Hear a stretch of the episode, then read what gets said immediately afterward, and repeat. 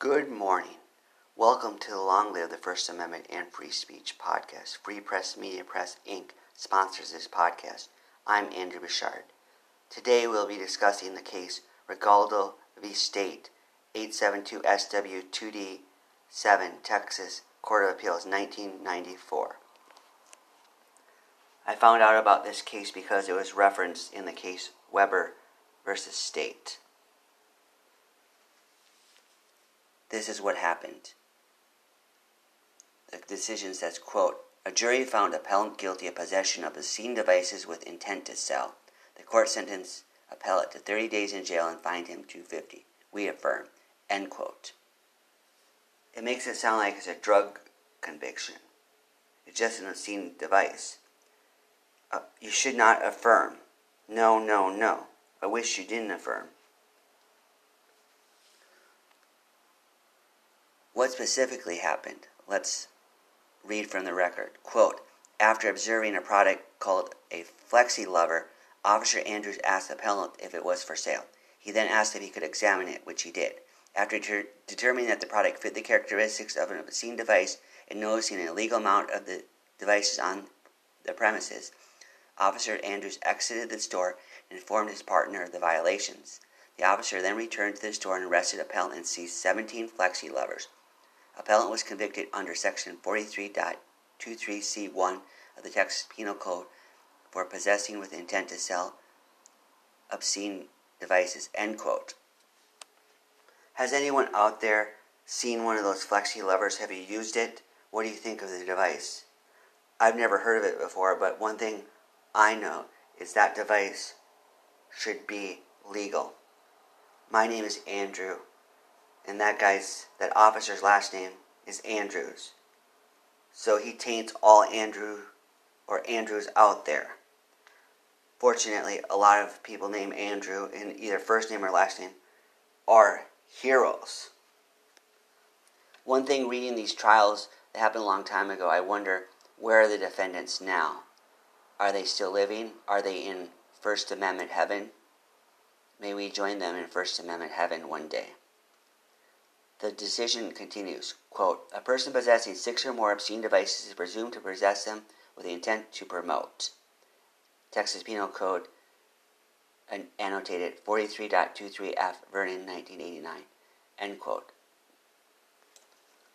They didn't like the appellant's arguments. This is what they say. Quote, in his first point of error, appellant contends that section 43.21a7 and section 43.23c1 of the Texas Penal Code are overbroad and therefore unconstitutional. Appellant argues that the statutes, without justification, criminalize the conduct of physicians, psychologists, and therapists who promote the use of these allegedly obscene devices in the course of medical and therapeutic treatment and infringe upon the First Amendment rights of those seeking to use the devices and the right to privacy protected by the first and state constitutions, the federal and state constitution. End quote.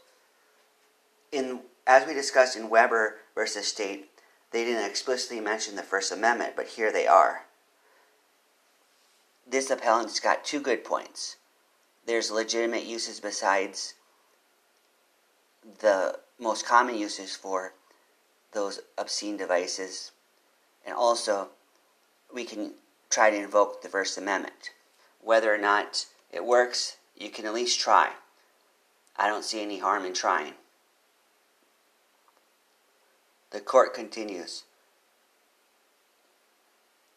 Quote, appellant correctly asserts that there is a recognized and constitutionally protected zone of privacy under both the United States and Texas constitutions. However, we do not agree with the appellant that the right to privacy protects the use or possession with intent to promote obscene devices, end quote. And they continue, quote, likewise, our Court of Criminal Appeals held that obscene devices are not within the constitutional protection afforded by the First Amendment, end quote. And they cite a bunch of cases that I can explore further.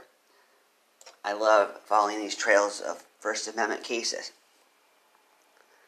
Unfortunately, they're not going to give this individual here any ground. They say, quote, absent a First Amendment contention, appellant can only challenge the unconstitutionally of unconstitutionality of the statute as it applies to himself in this situation, end quote and they say, quote, in his final point of error, appellant contends that the Texas Penal Code 43.21f, providing the presumption that a person who possesses six or more obscene devices or identical or similar obscene devices is presumed to possess them with the intent to promote the same violates the First, Fifth, and Fourteenth Amendments of the United States Constitution. We have already determined that there is no constitutional right to possess with intent to promote obscene devices. We therefore proceed with the appellate's due process complaint. End quote. Alas, alas, they didn't align with our good fighter here. We can even call this person a hero. Fortunately, there was an iota of wisdom, at least in a concurring statement.